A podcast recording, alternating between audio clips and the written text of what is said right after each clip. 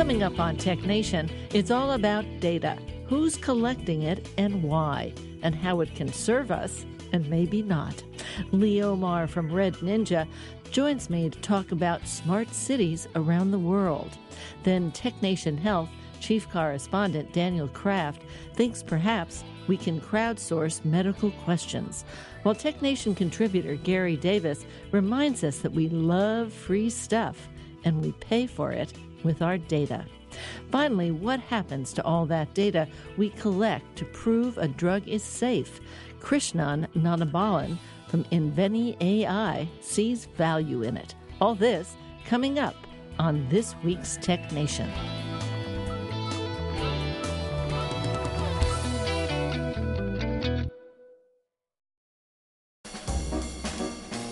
Let's take five with Moira Gunn.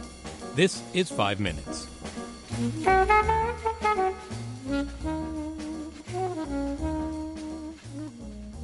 2013, genetics professor and noted researcher Sean Carroll spoke to me about his book, Brave Genius, a scientist, a philosopher, and their daring adventures from the French resistance to the Nobel Prize.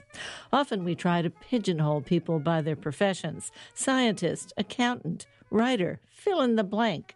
But human lives are complex, especially if you were living in Europe during World War II.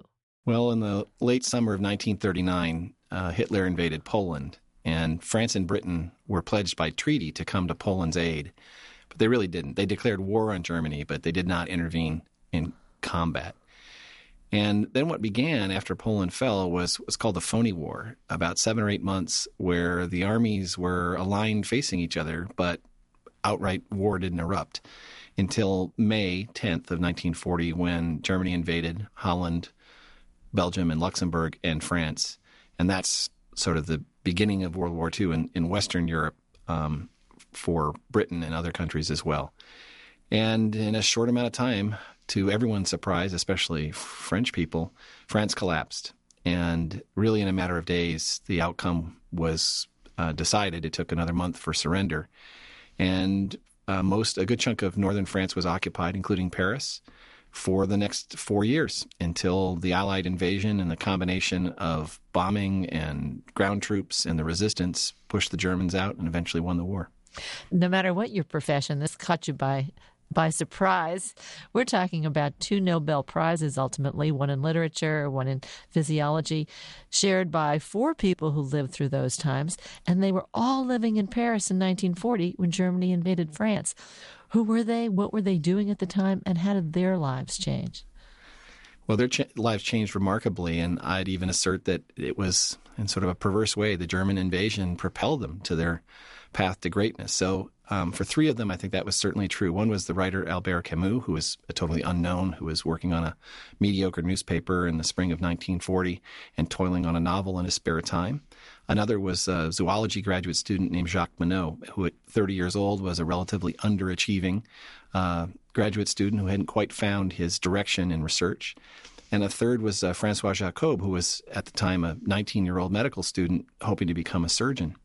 And what happened is, in this sudden collapse of France, they all had to sort of find a new path. And for Jacob, he um, fled the country and eventually uh, joined up with the Free French forces and served as a medic outside of France for several years. I'll get back to his story in a second. Uh, Jacques Monod stayed on site in Paris, joined the, the French resistance, and uh, at the same time he completed his doctorate, he started um, really living a double life as both a, a member of the resistance and, and, a scientist by day.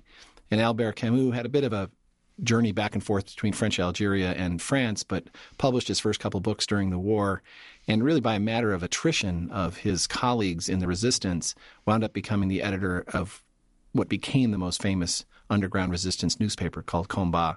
And he wrote some of the most stirring and eloquent words uh, anyone's ever written in journalism in the few days of the uh, liberation of Paris in August 1944. And so the transformation for each of these people over the course of four or five years was a matter of either from anonymity to fame or from sort of um, a meandering not such a great sense of urgency or purpose to a very clear sense of purpose. And in the case of Jacobs, he was so badly wounded in Normandy in 1944 that he couldn't pursue a career in surgery, decided to pursue a career in science instead, and wound up winning the Nobel Prize 20 years later.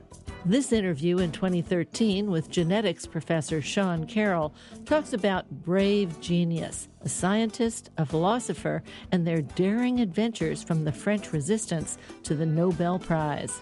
His latest book is The Serengeti Rules The Quest to Discover How Life Works and Why It Matters. I'm Moira Gunn. This is Five Minutes.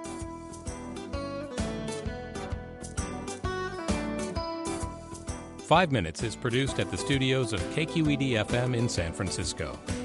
Five Minutes is a production of Tech Nation Media. I'm Paul Lancourt.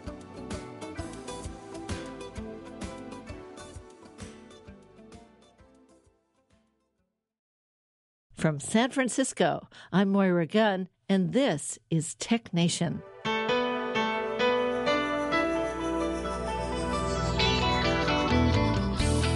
Today on Tech Nation, it's all about data, seemingly everywhere. Lee Omar, the CEO of Red Ninja in Liverpool, England, joins me to talk about smart cities around the world and how we can better take care of each other. It just takes better data. Then Tech Nation Health Chief Correspondent Dr. Daniel Kraft gives us insight into how we can crowdsource medicine. Can we really expect our one doctor to have all the answers? Then, who do you trust with your data? Regular Tech Nation contributor Gary Davis reminds us that we love free stuff, and the exchange is our data. And finally, what about all the data that gets collected to prove that a drug is safe? Is it one and done, or can we learn from it? We'll hear from Krishnan Nananbalan, the CEO of Inveni AI. And now, Lee Omar from Red Ninja. Well, welcome to Tech Nation, Lee. Thanks, Moira. Glad to be here. All you have to do is look at the data. Clearly, people are moving to the city. How do we have to build our cities, change our cities for the future, to be ready for the future? Yeah, you're right. I think, you know, cities are growing uh, massively. Uh, we're all moving into cities uh, where urbanization's huge.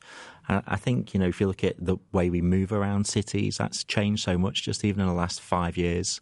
You know, we've now got electric skateboards, scooters, Uber, wheels everywhere, all this stuff, and it's, you know, we don't need to have a car anymore. And I, th- I, think that's the the big change I'm seeing in cities is the old model, or maybe the US model of a city is a big sprawled city. You need your car to get from the suburbs to the centre. But the the new cities, I think, uh, urban dwellers. You know, I live in the downtown area, and that's that's the way cities were in medieval times, really. So I think we're just moving back to those kind of walkable downtown cities where we live in the city, you know, we play in the city, we work in the city. Um, city centres have, have, kind of been dominated by by retail quite a lot the last you know the last few generations. I think that's changing. So I think it's about what experiences can you have in cities, and we need to get together face to face, and that's often in a city. We can communicate, you know, through the internet, but we still need to look each other in the eye like this, don't we, yeah. to get that connection and you know do the, do the deal or get the relationship. And and I don't think we'll ever replace that. You've done a lot of advising to governments from the from the national level on down to the city and community yeah. level. Yeah. What are they looking for? What kind of clues are they looking for about what to do about the future? Yeah, so I think technology is just change at an exponential rate. And I think it's it's difficult for, for people in the non tech sector to keep up with it. So kind of I'm in tech, but I'm I'm a very sort of humanistic person. So I'm easy to talk to and I, and I can understand everyday challenges. So I kind of translate a lot of the cutting edge technology into sort of uh, a way that a layman could understand and take advantage of. So, you know, the, the sort of technology that we're creating is normally for, for the good of society. You know, I, I can give you an example of, of what we're doing in the UK around transport. So, The problem with solving is if you have a heart attack or, or a stroke, you need to get an ambulance within eight minutes. And the, the ambulances aren't getting there quick enough. And that's just because of congestion. It's not the fault of the, the driver or the system.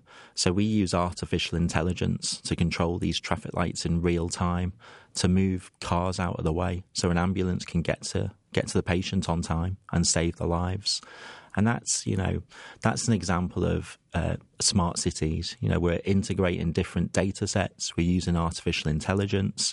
You could do this without, you know, with the current technology. You know, you could sit in the traffic light control room with, with your mouse and control traffic lights, but it's hard. You know, so so this is why we use you know these algorithms and and technology to to do stuff at scale which humans just can't do because there's not enough of us that really gives me a different picture about what we might, how we might evaluate. I think might be the word, the performance of our city. Um, of course, there are you know different corporations, organizations, government facilities providing services, but the whole idea is how good is that service and what might we do? How do you integrate all that? How are we going to get there? It's a big challenge. You know, it, it's getting people around the table to to talk openly and honestly, and, and try and have a bit of vision. You know, there's there's ethics involved in all this stuff, but um, we've got to come out of our, our silos that we've been in for too long, and and kind of work with people we don't normally work with, and that's that's how we'll get the new services that are fit for purpose for today. And I think that's what smart cities are, are, supposed to be about. They're they're not just about the technology; they're about improving people's lives. And if you know, if we haven't got smart citizens, I don't think we've got a smart city. Now tell us about Red Ninja. That's really that's that's a different kind of organization. Yeah, so Red Ninja is is my company. We we found it in Liverpool. Um, so it's called Red Ninja because if you're good at computer programming, they say you're a ninja and the red comes from um, that's the colour that Liverpool Football Club pay, play in. So we put. I knew two. we'd get down to the football. Okay. Yeah. So that, so it, that's how we got it, but. We're, we're a mixture of designers, data scientists, um, computer programmers, electrical engineers. So we can create hardware and software. So gizmos, or we can create websites and apps and algorithms. So it's a very modern type of company. But everything we do is around trying to improve people's lives and using technology to do that. So we're working a lot in digital health and a lot in smart cities and, and transport are kind of the two areas that we, we focus on. In digital health, uh, we're trying to solve one problem and this is a this is a, a problem which I came across with a, a personal story that, that, I can share. So, I was um, I was a carer for my granddad uh, towards the end of his life. He was um, he had cancer and he was living with dementia. So my family, me and my sister, would care for him and, and my cousins. And um, one day when we went round, he'd he'd had a fall. And it was it was a really bad fall. He'd he'd fell in the middle of the night in in the bathroom. He'd broke his cheek. He had like a black eye, and he was he was alone for six hours and it was a, it was a terrible experience for him. And, and after that, his life deteriorated, and, and and and eventually he died.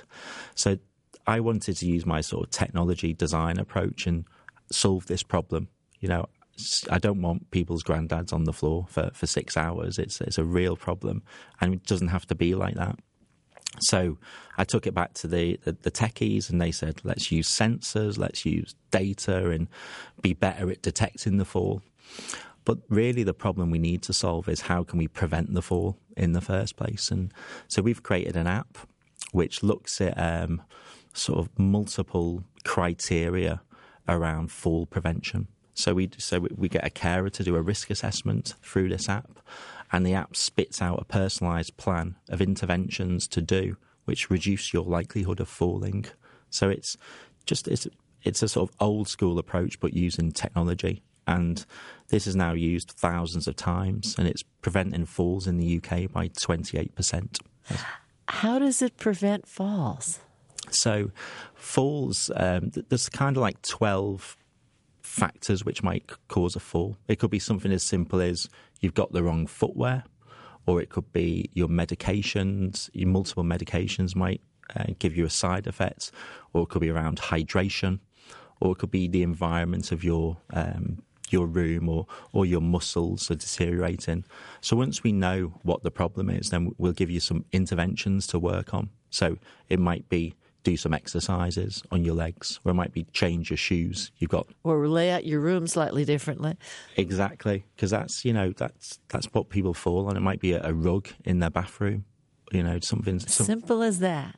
I know, and if you're getting on and you're you're a bit older, it's a, it's a, it's a big impact in your life. So yeah, we've created an app called Safe Steps, and this is being deployed across the UK in the National Health Service. You have very interesting clients. How do they approach you? How do you how do you work? Usually, you see something a, a, company that has hardware and software skills, and they say the first thing they say is, "So we can do artificial intelligence and machine learning. Yeah. And please contact us here, and we'll send somebody out immediately to talk to you about setting up a contract." Yeah. Yours isn't set up that way. no, no, we, we we probably should be like that and have a chat bot on our website. but I think ultimately, you know, we we design these digital products because we we empathize and we everything we do is about listening first. So we, we, we have an approach where we say, listen, then think, then do, and just keep it iterating. And we need the experts to tell us, you know, how we solve this problem. We're good at technology and design, but we're not health experts or we're not transport experts. We need to work with the experts to create these new products in terms of, of your STEP program, for example, you're actually yeah. looking to elicit behavioral change. Yeah. Um, but you're also looking to see behavioral change throughout cities, throughout how would that happen? And what kind of behavioral change would you be looking for? Yeah. So for the last four or five years, we've been trying to work with uh, people in the transport sector to create more livable cities. So I think um, the behavioural change we're, we're trying to, to make happen is people get out of their cars and use alternative forms of, of transport. So uh, we've created a product called iSensing. And um, this product helps cities plan for the future of transportation. So if you, as cities invest in their transport infrastructure, they might build a new rail line or a, a walking path or a cycle path. And this is happening and, and cities are changing. They need to build it in the right part of the city. So the, the, the way you build it in the right part of the city is you understand how people are moving around now. And if you know where people are moving around now, you can develop the right paths, say. So if you think of an example, um, and this this this has happened in in the, in the 60s um, architects and urban planners started to design paths in schools in, in Connecticut based on footpaths in the snow. So they wouldn't build any of the paths. They'd let to, they'd look at the foot uh, the footprints in the snow of where the children are walking, and that's where they build the, the paths. So we kind of do that digitally, so we can understand how everyone is moving around the city. through using big data and sensors, it's all anonymous, it's all private, but we understand the trends of movement. If we understand how people are moving, we can help the transport planners respond to that demand in the right way. So it's not what looks pretty or looks very organized and neat, but how are humans actually using the city? Exactly, exactly. So we're we're doing this in Sao Paulo, in Mexico City, in Madrid, in um, Eindhoven, Helsinki, a lot of European cities, uh, Manchester, and a lot of South American cities, and and we've we've we've started uh, working in in Boulder in in the US. So we we now have a presence here, and we're hoping to work more in the US.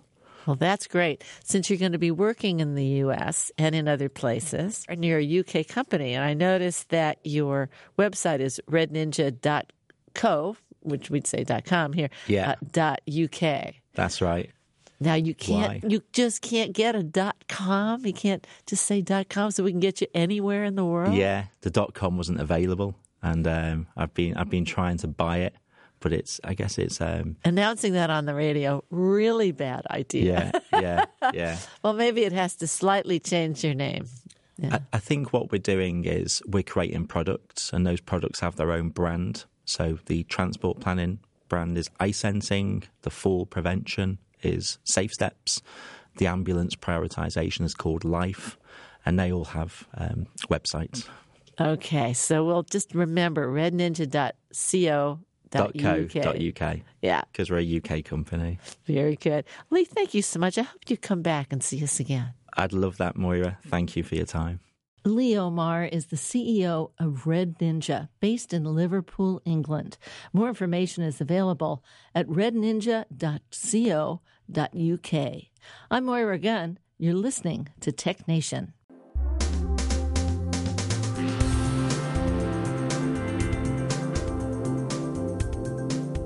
Smart cities, smart anythings need data.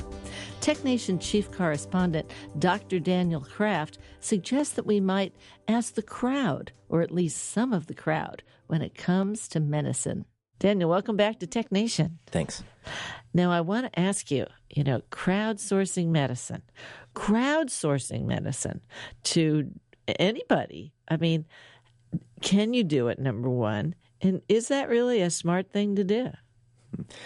It depends. Um, we all want our physicians to be top of the field, always reading the literature, knowing exactly what's going on with you. Superhumans. and, you know, I trained at Stanford and then at Harvard, and I learned certain ways. We read certain journals, we had certain protocols.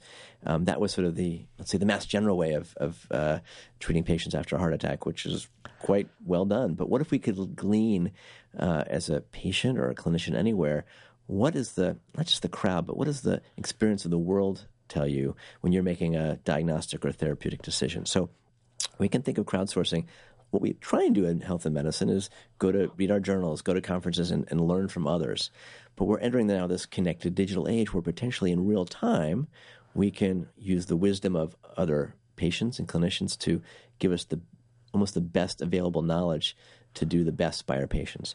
And that that one example of that's happening now at Stanford, they have a platform called the Green Button, uh, greenbutton.stanford.edu, where a physician at Stanford who has a patient with, let's say, a challenging condition, and they don't know whether to treat with drug A or drug B, can look at all the other Stanford patients who have had a similar issue and find a Both patient there and in the past. correct, and that will give them a what they're calling a bioinformatics consult because there may not be a double-blind placebo-controlled study to look from to look at the Stanford experience. Uh, UCSF is trying to do something like this with all the UC uh, healthcare data, and I think part of the future of medicine will be when I'm treating a patient, I'm going to get the, the world's knowledge at my fingertips just in time, leveraging artificial intelligence and machine learning to bring what I need to know to pick the right statin, the right surgery, the right diagnostic workup. Because a lot of healthcare now, we make mistakes. We're, we're slaves to where we trained and what we've learned from individuals. And now we can apply wisdom in new ways, including each of us as patients, as individuals, to start to donate our data uh, to make these things work quicker. I'll give you one fun example. There's an app called Sick Weather, uh, and let's say you're trying to understand uh, is influenza in your in your neighborhood. You could self-report that I have the flu, and that will show up on your Sick Weather map. So maybe you'll wash your hands a bit extra before you uh, uh, go out or shake hands with people. Um, that could be used by epidemiologists to do a better job of predicting um, where they need to do public health measures and make sure folks are vaccinated. And that's a fun sort of app that's self reported.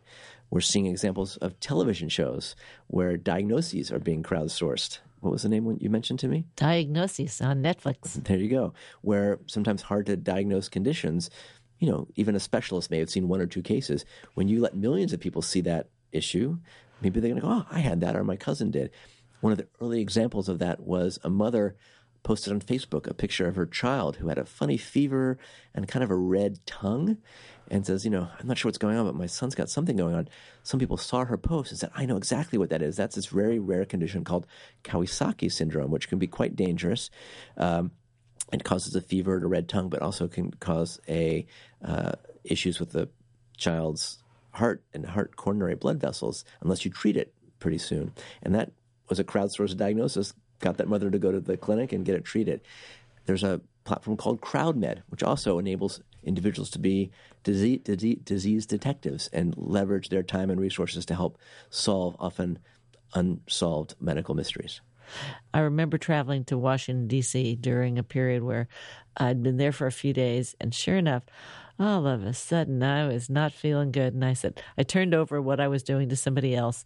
And I said, okay, I'm just going to go to the drugstore. And I walked in, and there was this long line to the registers. And then I went over to where you're going to pick it. They were all empty. And I thought to myself, why don't you just watch the shelves?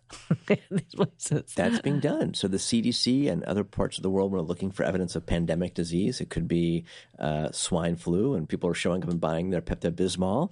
Those are sort of digital markers of an early sign of a, an outbreak. And that's a perfect example. You saw that in real life, but what if we we're able to do that more and more at scale? Where we're leveraging the data across the planet, particularly when diseases can now fly at the speed of transatlantic flight, uh, to be much more um, proactive and not wait before you sh- you know you show up in D.C. and you might want that alert on your phone and say, "Hey, careful! There's an outbreak in uh, in the nation's capital. Wash your hands and and, and don't cough and on people. Stay away from all these people." right. It might get even so specific. Uh, there's a lot of debate about privacy in Facebook, but apparently you can mine from Facebook t- data and tell who and when in your social network someone's going to get the flu. So you might get a little alert, alert saying, "Hey, don't shake hands with Moira today." You know, eighty percent chance of catching uh, the flu. But you want to catch it even before you get it. We've talked on other episodes about ambient computing, whether it's wearables or not, that can pick up your temperature and motion.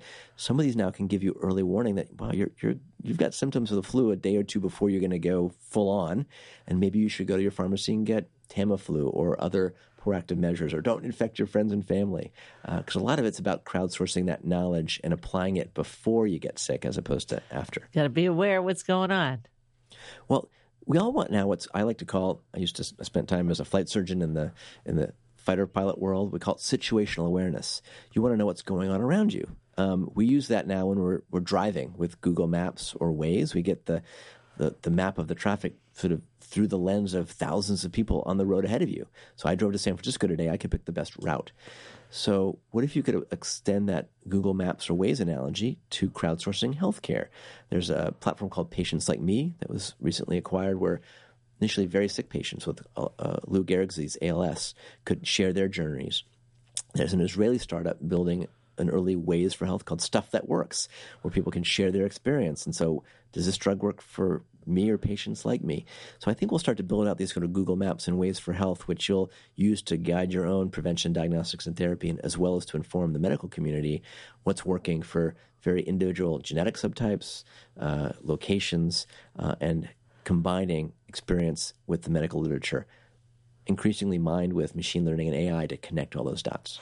Well, once again, Daniel, thank you so much. It's been great. Please come back. Thanks, Moira. And everybody, please wash your hands. It's almost flu season. TechNation Health Chief Correspondent Dr. Daniel Kraft is the founder and chair of Exponential Medicine. The Exponential Medicine Conference 2019 is scheduled for early November at the Hotel Coronado in San Diego. More information is available at exponentialmedicine.com. We'll talk more after a break.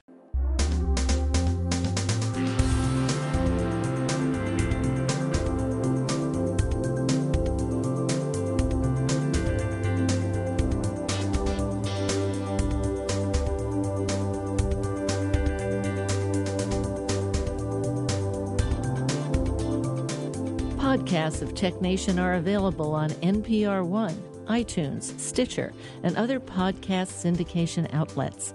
Coming up in the second half of our show, Tech Nation regular contributor Gary Davis tells us about who is collecting what data about us and why, while Krishnan Nananbalan from Inveni AI tells us what artificial intelligence and machine learning can do for us in the search for new drugs. Stay with us.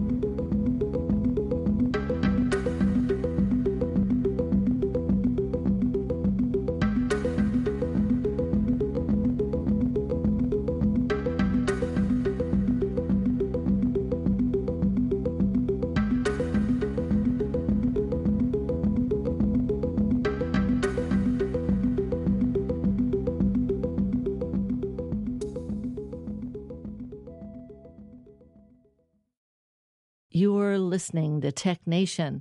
The theme of our show is clear. Companies, organizations, governments, and even the technologies themselves are constantly collecting data about us. It was a good time to bring in Tech Nation regular contributor Gary Davis, the Chief Consumer Security Evangelist at McAfee. Well, Gary, welcome back to Tech Nation. I love being here. It's one of my pleasures in life. There you go. Me too. now, I want to ask you uh, because people ask me, why are these companies collecting all this data on me? Why are they? Uh, you know, uh, it, the simple answer is data is a new currency. In fact, there's this well known uh, internet analyst, Mary Meeker, who is the founder of Bond Capital and every year she does this Internet Trends Report. And in 2018, she made a point of saying that privacy is the new paradox. You know, we all love free stuff, right? The fact that we can use search for anything online for free, that we can share social media for free, we love that. But the companies need to use the data from what we do there in order to make money. They have to be able to serve. Oh, wait a minute! You mean it has to be a closed loop? well, I'm just saying that, that they are. Not, it's not doing, really free. Well, it's it's free from a, a certain perspective, but yeah. there's value there. In fact, one of the things I love talking about uh, a couple years ago, Facebook acquired WhatsApp, right? And right, WhatsApp, big WhatsApp, app. Yeah, yeah. And, and the reason was or one of the prevailing thoughts is because if you looked at their financials, they really weren't doing that well financially, but they had a lot of users and a lot of data. And what they in essence paid for it was $35 per user to acquire WhatsApp. And so it's the it's the data that's being collected and how that data can be used to to build a better service and, and provide you more benefit. So you'll continue to use that service. It's this this self-repeating thing that they, they they're trying to do the right thing, building a better service that you want to use, the way to do that is to have more data about you in order to make a better service. Well, think about WhatsApp. One person calls somebody else around the other end of the world, or that person usually is their neighbor, but they happen to now be at the other end of the world. You know that if you trace, if you own WhatsApp. Yeah. And then if you pair that with what's on Facebook, it's more than twice.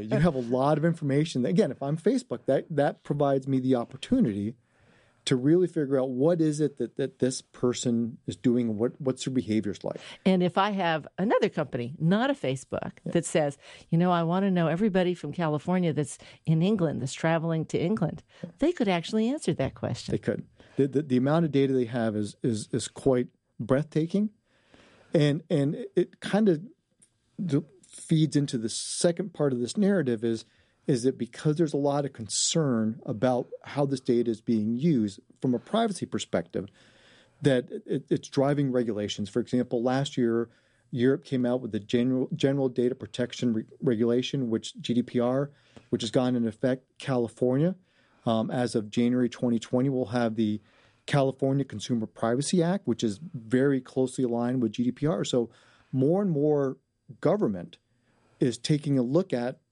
how these companies are using this private information and trying to make sure they're doing it in the most appropriate way possible. And in essence, giving consumers more control over what these companies are collecting and how they're storing it. And I love, we used to hear Germany says this, France says this. Now it's states in the United States say this.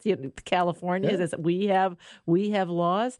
I mean, it, at some point it's got to all kind of even out. Everyone's going to get pretty mad, or they wouldn't have these laws. no, that, that's just it, and that's why these they're bringing these regulations into effect. Is they they there's so much out there about the concerns of consumers and the use of this private information that that that governments have had to say, okay, we need to to help regulate this in order to keep our customers safe, our consumers safe. And, and frequently, when people ask me this question, I go, they don't even know what they're going to use it for. They don't know what the value is. Over time, finally, they find somebody. Oh, if you you want this, oh, we yeah. could sell that to you. yeah, no, that's exactly it. They don't, but the, and they they they default to let, collecting more is better.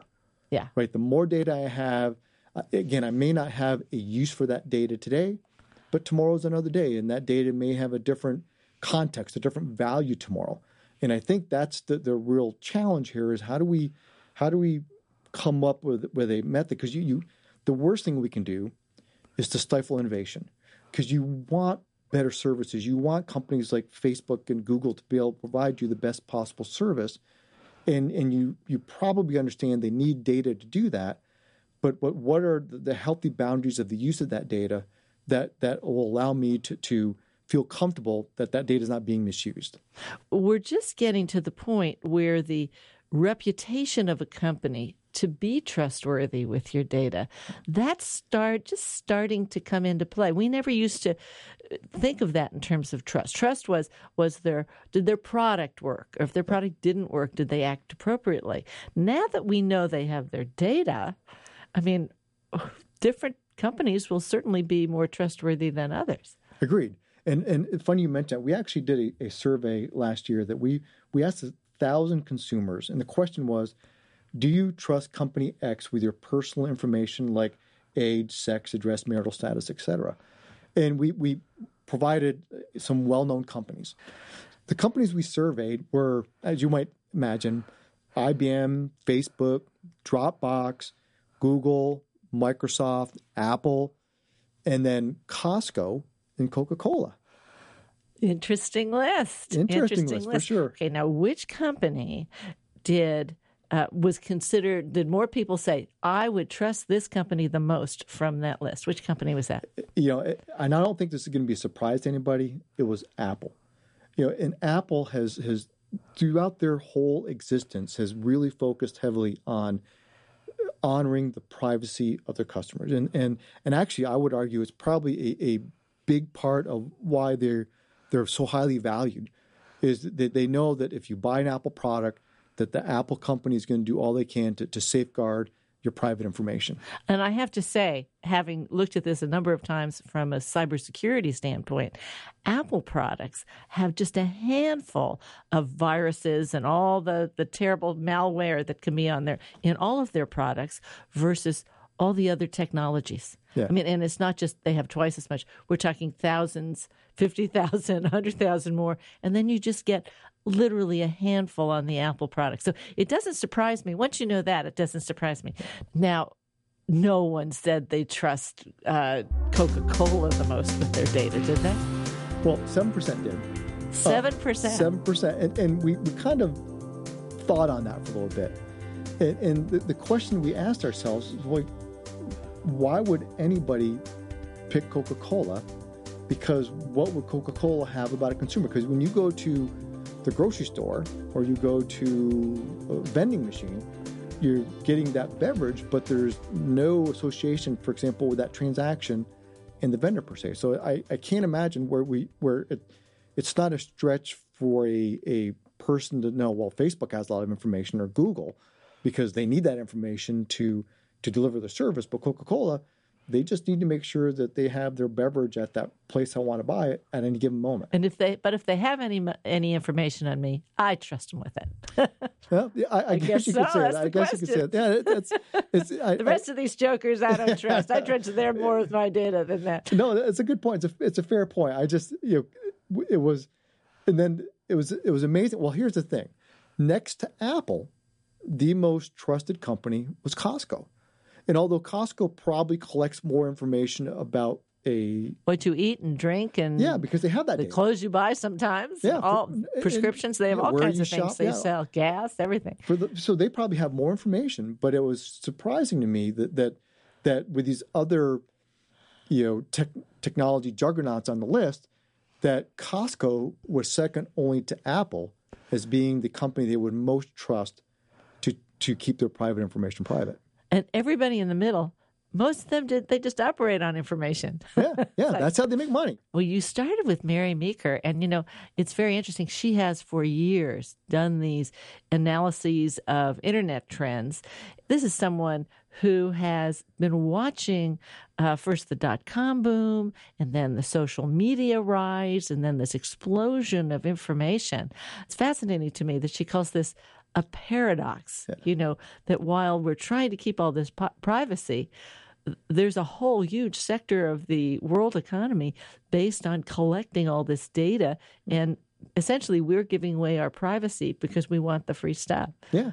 yeah we love free stuff. We do. And and and I and I think that's that is going to be the challenge for a while for us. Is like we the, the, the if we can enjoy these services and not have to pay for them directly, um, and it's funny. I, I honestly believe that, especially, there's a generational play as well, where people today who grew up accepting the fact that these companies are going to collect this data in order to deliver, deliver these services, and they may, at some point in their life, make a conscious decision to kind of tune tune back the amount of data they're sharing because they understand the the behaviors of these companies. That may be a logical outcome. Matter of fact, you, you've heard over the past couple years where a lot of younger people in particular who move to different platforms because of some of the concerns they have about how these social media companies, the bigger, well, more well-known ones, have been handling their data. So I, it, it's going to be. I I agree with Mary Meeker's sentiment that privacy is a, a paradox that that we're just going to have to really work hard to find that right balance between enabling innovation and making sure that we can enjoy these goods and services as we'd expect, and and understand that, that we value the right for consumers to, to keep that data in their control. Well, thanks for coming in, Gary. Always pleasure. My pleasure. Thank you. TechNation regular contributor Gary Davis is the Chief Consumer Security Evangelist at McAfee. I'm Moira Gunn. You're listening to TechNation. The testing of a single drug for safety generates a mountain of scientific data. And for every drug that succeeds, there are eight drugs that fail, altogether generating a veritable mountain range of scientific data. I asked Krishnan Nandabalan, the CEO of Inveni AI, what happens to all that failed data?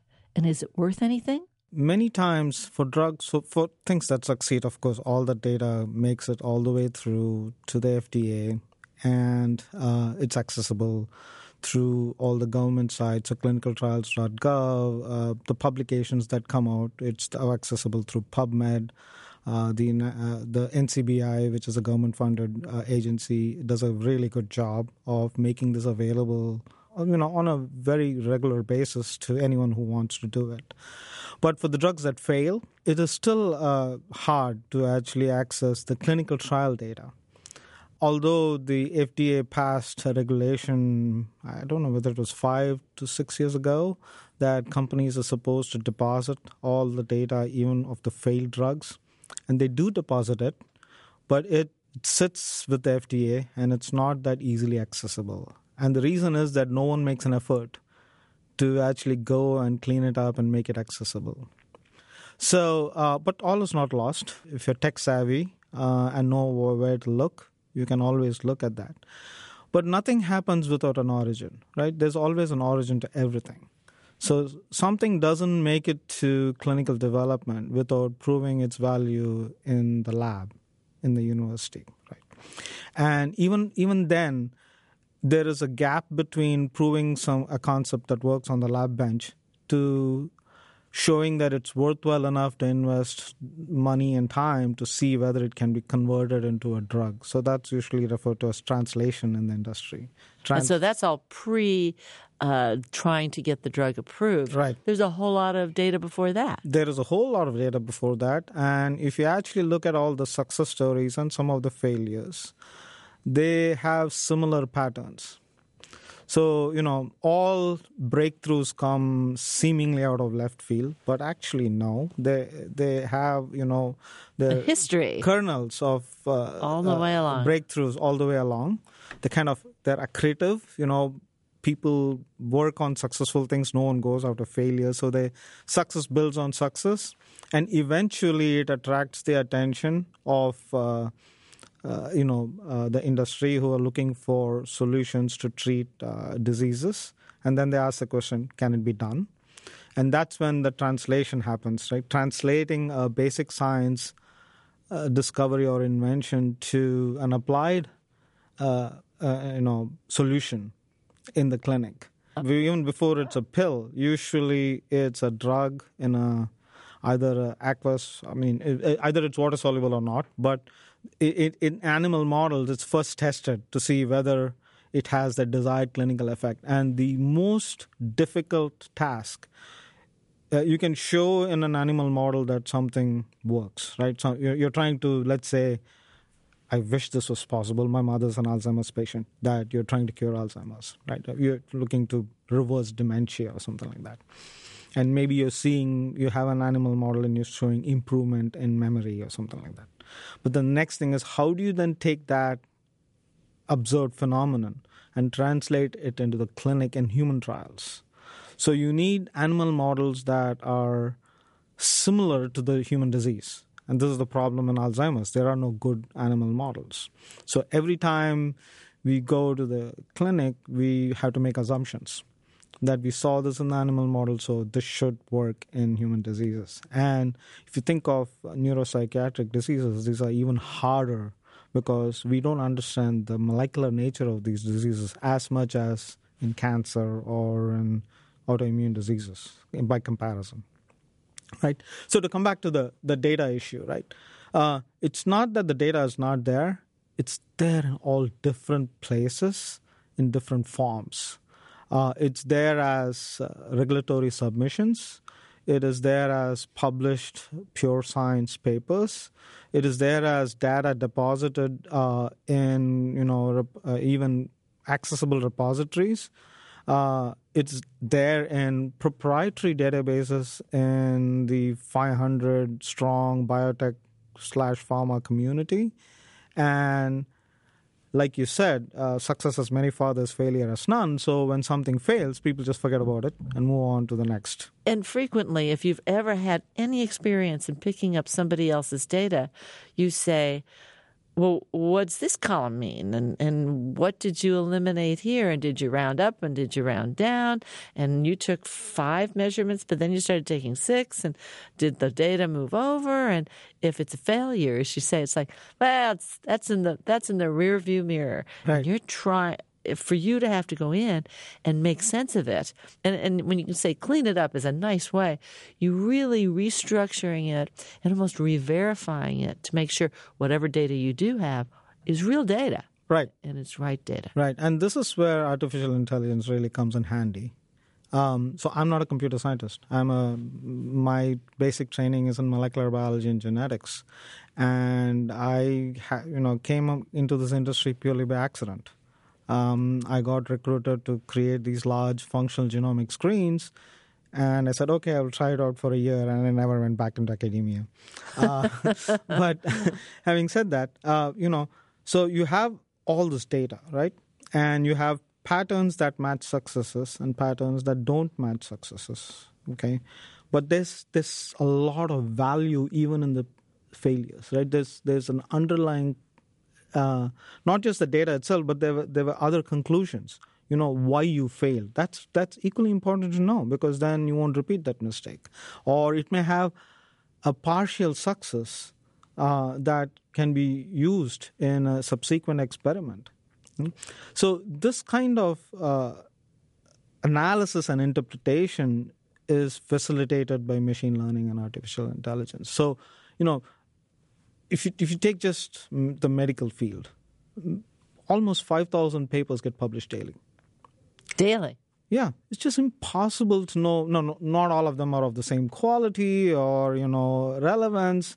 But how do you know which one is the best one? And if you actually say, "I'm going to only read journal uh, articles in Science and Cell," you're going to lose a lot because actually, and those uh, would be the highest rated, if you will. Yes, and those also, you know, tend to be the most flashy papers, but not necessarily the most valuable in terms of the entire field, uh, or you know, that are actually the the bricks of progress in any given line of inquiry, right? So you do need all of those individual articles. Uh, and how do you how do you read all that? And this is where machine learning and artificial intelligence really comes in handy. That you now train the machine to analyze these papers or numerical data or clinical data. AI can also be used to analyze images. Uh, for example, uh, histopathology. Uh, you know, uh, a good example is now they've proven that AI is uh, really good at uh, analyzing mammograms uh, better than what pathologists do.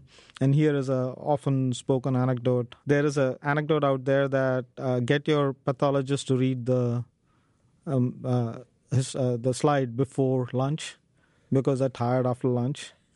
yeah, for sure. No one will argue that humans operate different at different hours of the day Right. in different different circumstances, and computers the same twenty four seven every day of the year. There's, there's another aspect to it. So, human intuition and experience uh, is compulsory. You know, it's hard to replace that. Um, that intuition and experience also lends to bias in analysis. So, experts tend to believe that they are the best in whatever they do. And they may be for what they're establishing, but they may not be for something that's new and just breaking through. Right? On the other hand, if you take a purely mathematical approach um, and just a machine based approach, you are sacrificing the intuition and experience. So the, the real uh, path to success is combining the two. So use AI and machine learning to increase the efficiency, comprehensiveness of the analysis so you don't get tired. Reduce the bias in the analysis so that it, you know, especially when you're gathering data, sorting it, organizing it, there's no bias in that. But when it comes to interpretation and going to the next step, I don't think there's any machine that has a frontal cortex like I have or you have. So that makes a difference. We can make intuitive leaps that I don't think a machine can. I mean, I got fascinated by AI because of Stanley Kubrick, really? HAL 2000. I'm still waiting for that. Well, maybe Hal will be here. what is very curious, I listen to WNYC, um, uh, is that they were running a couple of uh, ep- uh, blogs uh, or, or programs on the impact of 2001 Space Odyssey on science and space travel and everything. It's quite interesting that it has had so much of an impact. Oh, completely. And one of the things that it didn't really tell us, although computers, HAL was available, the computer in 2001 Space Odyssey, um, we didn't see and we don't see the data behind it. We know in drug development now, month after month, year after year, all these serious clinical trials, but throughout all of this, the the size of the data, how much data is out there individually isn't even comprehensible. I can't really compare it to other data that we know around the world. There's a huge amount of data there that is there's not really a comparison. There isn't, and there's there's also one distinction. People often, when they talk about data, think about the volume and the size. The volume of data in medical field is not as much as, say, in the financial field or All the transactions. all the transactions, right? They're, they're going to billions and zillions. Uh, but the complexity uh, in the medical field are probably two or three orders of magnitude more than in any other field. This is because you're looking at a composite picture here. It's not just one science. Uh, you know, you need you need to apply technology. You need to understand pharmacology. You need to understand biology, and then you need to understand clinical practice, the way it's being practiced today. And then you need to get all this in a way that's okay for the FDA or the EMA to approve, right? So you're going through it's you know the comparable in other industries probably only com- uh, industry I can think of is the aeronautics industry you know because there you can't you can't have no error right even no error. Yeah. even a single error point like what Boeing is discovering now is not uh, okay right so so the complexity of data is uh, very high but the good news today is that uh, we have invested in making this data available. They're just available in different places in different forms. And so it's almost like, you know, the analogy is uh, 10 blind men trying to describe an elephant by touching it at different places, and they're going to come up with a very different description, right? So you got to bring it all together, make a composite picture, uh, connect the dots, and see where, where are the intersections, and then come up with a hypothesis. Now, are you looking at Inveni AI to develop your own therapeutics from all this drug data, or are you looking to make it available to other companies? We make it available to other companies. So Inveni AI came out of uh, a parent company where we were doing everything. We were uh, developing an analytics me- analytical methods, right? Uh, trying to analyze literature data, molecular data, clinical data, um, image data, and ask the question can we come up with answers to why this drug failed or why that target is important and so on.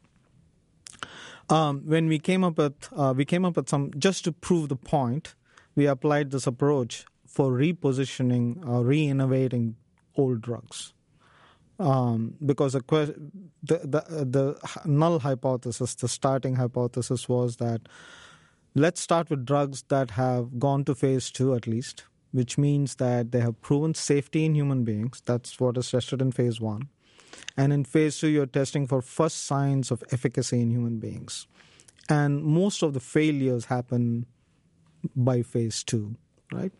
So we're asking the question: Okay, why did it fail? Because in the preclinical, so before it entered clinical development, people saw enough evidence to actually go and spend all this money to move it into the clinic. But then when we came to the clinic, uh, it did not behave the way we thought it would. Usually, the reason is that we did not know enough about the disease. It has less to do with the drug itself, right? So, especially when it comes to uh, chemical entities, these are well defined. You understand how they're metabolized by the body. But they, if they don't do the job, that means that you probably used it for the wrong disease or the less optimal disease. And you don't know enough about what else it can do, right? And this is where to go back and reanalyze all the new data available since this drug was tested right? So you know the mechanism, you know its molecular target, you know the organ that you supposedly targeted. What else is known about this drug? What else is known about that biological pathway that you had targeted? Is it connected to other diseases? Are there other things that you can go and look and at? And all that knowledge is being developed constantly. Yes. You know, there's so much we could talk about, Krishnan. Um, I hope you'll come back and see us again. Will you do that? Absolutely. Krishnan Nannan is the CEO of Inveni AI. More information is available at inveniai.com. That's Inveni, I N V E N I, inveniai.com.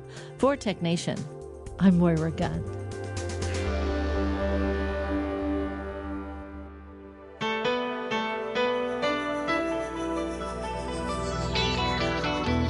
Tech Nation and its regular segment Biotech Nation are produced at the studios of KQED FM in San Francisco. Executive producer is Matt Gardner. The director of technical production is Monty Carlos. And audio engineers include Howard Gelman, Seal Muller, and Larry Upton. Our theme music was composed by Ann Nachtrieb Zessiger and Robert Powell, with title creation provided by NameLab Incorporated of San Francisco. Program information and internet audio is available on the web at technation.com. TechNation and Biotech Nation are productions of Tech Nation Media. I'm Paul Landcourt.